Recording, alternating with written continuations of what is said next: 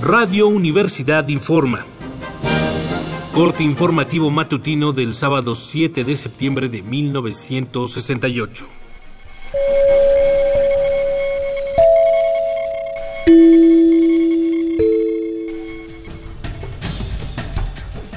Buenos días. En el transcurso de esta mañana, el oficial mayor de la Secretaría de Gobernación respondió al documento redactado el 4 de septiembre por el Consejo Nacional de Huelga.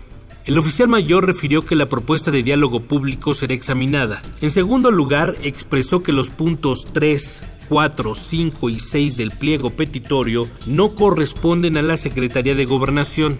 Pese a ello, manifestó 1. En cuanto a la derogación del artículo 145, el Congreso de la Unión abrirá audiencias públicas en las que los interesados podrán exponer sus razones. Dos, la libertad de quienes ustedes llaman presos políticos deberá tratarse ante las autoridades judiciales competentes.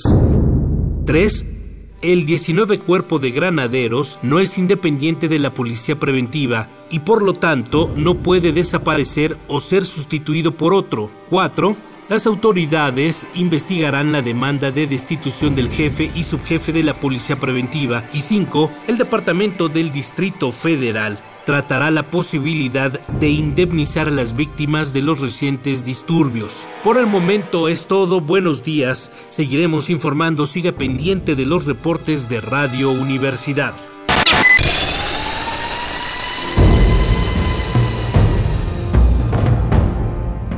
M68